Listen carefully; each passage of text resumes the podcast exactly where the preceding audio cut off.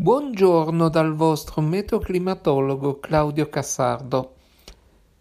Tra pochi giorni, il prossimo primo giugno, terminerà la primavera meteorologica, iniziata lo scorso primo marzo, e si entrerà in estate. Se uno dovesse citare il fenomeno meteorologico più comune della stagione estiva, a parte il solleone, non c'è dubbio che penserebbe ai temporali. E proprio a due fenomeni associati ai temporali, cioè i tornado e i downburst, ho voluto dedicare la pillola di oggi. Prima di iniziare, però, sapete perché nel periodo estivo si parla di solleone quando si intende la calura soffocante del sole cocente? Questa parola deriva dall'unione di sole e leone e quindi ha un'origine astrologica. Infatti, il periodo dell'anno in cui il Sole entra nella costellazione del Leone è proprio quello in cui di norma si hanno i giorni più caldi dell'anno, ovvero quello tra la terza decade di luglio e le prime due di agosto. O almeno il discorso sulle costellazioni è quello che sostengono gli astrologi, perché nella realtà, a causa del fenomeno della precessione degli equinozi, non esiste più alcuna corrispondenza sulla volta celeste fra la costellazione astronomica del leone e il relativo segno zodiacale. Questa considerazione vale comunque per tutti i segni zodiacali. Infatti, i segni dello zodiaco utilizzati in Occidente sono quelli descritti dall'astronomo e astrologo alessandrino Tolomeo nel secondo secolo d.C e all'epoca coincidevano con la posizione delle costellazioni di cui i segni portano il nome, adesso non più. Ma torniamo ai temporali. La parola temporale indica un fenomeno atmosferico di durata più o meno limitata, accompagnato spesso da fulmini, vento e precipitazioni, che frequentemente si verificano sotto forma di rovescio. Per definizione si può parlare di rovescio in presenza di una precipitazione di intensità pari o superiore a 10 mm all'ora e di durata variabile tra qualche decina di minuti e due o tre ore. Il vento, i rovesci, la grandine, l'attività elettrica, cioè tuoni, lampi, fulmini, sono i fenomeni più comuni del temporale, così come la nube tipica è il cumulonembo, la nube più estesa verticalmente di tutte, caratterizzata da protuberanze simili a quelle dei cavolfiori nella sua parte medio-bassa e dalla presenza di un'incudine verso la sommità. L'incudine si trova al bordo tra la troposfera e la tropopausa, a un livello che dalle nostre parti può arrivare anche a 15 km di altezza, o a volte anche più. La formazione di questo tipo di nubi è un chiaro indice della spiccata instabilità atmosferica presente nella colonna d'aria e in effetti il temporale è senza dubbio il fenomeno atmosferico più violento in termini energetici cui possiamo assistere con una certa frequenza alle medie latitudini. Alcuni temporali sono raggruppati in più celle convettive e in certe condizioni particolari le celle possono ingigantirsi formando delle supercelle e dare origine a fenomeni di intensità estrema. Nel Mediterraneo più raramente si assiste anche alla formazione di veri e propri cicloni mediterranei, talora con caratteristiche anche tropicali, ma non vi è dubbio che spesso la violenza dei fenomeni associati e i danni prodotti da parte dei temporali supercella supera di gran lunga quelli associati ai cosiddetti Medicane, ovvero gli uragani mediterranei. Un temporale è una parola che indica il fenomeno nel suo complesso, ma durante un temporale si possono verificare dei fenomeni violenti che sono associati al temporale stesso, ma che producono effetti su un'area molto più ristretta di quella interessata dall'intero temporale. Uno di questi fenomeni è noto a tutti. Parliamo infatti delle grandinate, fenomeno a cui ho già dedicato un audio l'anno scorso e che potete trovare nel podcast. Oggi voglio introdurne altri due, di cui qualche volta ho parlato en passant nei precedenti podcast questi due, pur se più rari delle grandinate, accadono comunque con una certa frequenza sul territorio italiano e quindi è rilevante parlarne. Il primo di essi ha un nome sicuramente più noto ed è quello dei tornado. Etimologicamente la parola tornado è stata importata dall'inglese ma è di derivazione spagnola, dalla parola tronada, che può essere considerata derivare sia da tronar, che significa tuonare, quindi si associa bene con i temporali, che da tornar, che significa invece girare si collega bene alla natura rotatoria del fenomeno. Infatti un tornado è una colonna d'aria che ruota velocemente e che collega visivamente la parte inferiore della nube, quasi sempre un cumulonembo, alla superficie terrestre. Gli inglesi usano anche l'espressione funnel cloud, traducibile letteralmente con nube a imbuto, che però si riferisce a un tornado che non sta toccando terra. La tempesta di vento associata a questa colonna in rapidissima rotazione è proprio l'aspetto che provoca le maggiori conseguenze del tornado anche se ulteriori conseguenze possono anche essere prodotte dalla depressione presente al centro del tornado, spesso molto intensa. La tipica forma imbuto della protuberanza che si estende sotto la nube è derivata dalla presenza di goccioline d'acqua e soltanto vicino a terra dalla presenza di polvere e detriti sollevati dal vento intenso. La velocità del vento nei pressi della superficie terrestre può variare tra oltre 150 km all'ora fino a quasi 500 km all'ora in occasione dei fenomeni più intensi. Anche il diametro del tornado stesso può oscillare tra una decina di metri e due chilometri, mentre il percorso del tornado sulla terraferma, dal momento in cui tocca terra fino a quando si solleva da terra può variare tra qualche chilometro e più di cento. I tornado possono svilupparsi quasi ovunque, tranne che nelle regioni polari, e hanno più o meno dappertutto le stesse caratteristiche. Innanzitutto la quasi totalità dei tornado nel nostro emisfero ruota in senso antiorario, mentre quelli dell'emisfero australe ruotano in senso orario. Questo fa capire come la forza di Coriolis abbia un contributo determinante nella genesi di questi fenomeni, malgrado la loro piccola scala. I temporali che danno origine ai tornado più numerosi e intensi sono quelli a supercella, perché in essi il moto verticale ascendente, chiamato updraft, è più intenso e possiede già il tipico moto rotatorio. La comparsa di un tornado inizia con la formazione di una nube imbuto che dalla base del cumulonembo dalla nube a parete si protende verso il basso, talora come un sottile imbuto e talora come un grosso cono a forma di V. Come detto, i danni principali causati dai tornado sono dovuti agli effetti dell'estrema velocità del vento, spesso presente a raffiche, e se li si guarda dall'alto si può notare la circolazione antioraria da noi, del vento. Ad esempio, nel caso in cui sia colpita una foresta, gli alberi caduti si dispongono prevalentemente lungo circonferenze concentriche con la posizione istantanea del tornado.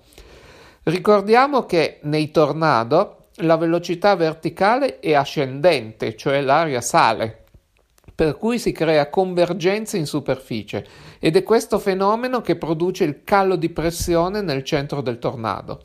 Fisicamente la rotazione è il risultato di un delicato equilibrio, detto ciclo strofico, tra la forza di gradiente di pressione e la forza centrifuga, alla quale vicino al suolo si aggiunge anche la forza di attrito, che quindi limita la circonferenza del fenomeno e causa la geometria a cono rovesciato. Proprio questo tipo di dinamica fa sì che il tornado svolga un'azione di risucchio verso il centro di bassa pressione del vortice a causa del moto ciclonico convergente. Per concludere questa breve descrizione dei tornado, un sinonimo spesso usato nel nostro paese è tromba d'aria, che secondo alcuni scienziati denota lo stesso tipo di fenomeno ma con un'intensità più debole. Altri però non sono d'accordo con questa distinzione. Se il tornado si sviluppa sul mare, normalmente viene definito tromba d'acqua. Da notare che un fenomeno che presenta qualche analogia, ma soltanto qualche, con i tornado è quello dei dust devil, ossia dei cosiddetti diavoletti di polvere, che presentano anch'essi una colonna d'aria rotante, ma sono caratterizzati da velocità del vento enormemente minori e soprattutto non sono collegati a temporali, ma spesso si manifestano con cielo sereno o poco nuvoloso. Nei Dust Devil il meccanismo che li forma non è la corrente discendente dal cumulo Nembo, che non c'è perché abbiamo detto che non ci sono nubi, ma al contrario una forte corrente ascendente che si origina dal terreno surriscaldato. Un altro fenomeno molto intenso e in grado di produrre danni del tutto simili come tipologia a quelli prodotti da un tornado ha un nome che in italiano non ha ancora trovato una parola che lo definisca, per cui useremo l'espressione inglese. Si tratta del downburst. Letteralmente questa parola indica un'esplosione, burst, verso il basso, down. Infatti, un downburst è una massa d'aria discendente che una volta giunta al suolo si allarga con grande violenza, come se ci fosse stata una deflagrazione. Quindi una frase italiana con cui si potrebbe tradurre downburst è vento da deflagrazione. Quindi parliamo ancora di forte velocità del vento, ma rispetto ai tornado, nei downburst manca del tutto la componente rotatoria del vento. Immaginiamo di avere una bacinella ripiena di acqua e di scaraventarla di colpo a terra, l'acqua.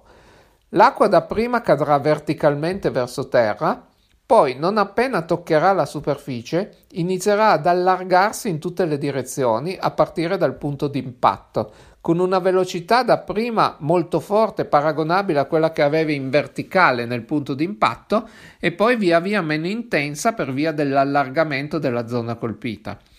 Ora immaginate di sostituire all'acqua l'aria e avete esattamente un downburst. Quindi la velocità del vento orizzontale in un downburst soffia radialmente, cioè si muove verso l'esterno in linea retta in tutte le direzioni dal punto di contatto a livello del suolo.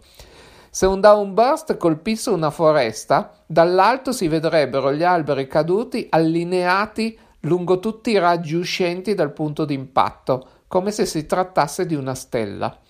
Proprio la forte, un asterisco insomma, proprio la forte intensità del vento è il fattore che porta alla confusione tra downburst e tornado, ma una notevole differenza è che in un downburst la corrente è soltanto discendente e l'aria, una volta arrivata al suolo, diverge e non converge come nei tornado in cui invece la corrente eh, all'interno del, della nube imbuto è ascendente. In queste correnti discendenti dei downburst l'aria è normalmente fredda e proprio questo fatto è alla base del moto discendente, c'è una differenza di densità. Durante il moto di discesa il downburst è spesso accompagnato dalla pioggia e anzi il moto discendente delle gocce può trascinare l'aria in caduta accelerandola. Talora la precipitazione evapora prima di raggiungere il suolo e si parla quindi di downburst asciutti, mentre in caso di precipitazione al suolo si parla di downburst umidi. Da notare che dove il vento orizzontale è molto forte, anche le gocce di pioggia si muovono quasi orizzontalmente.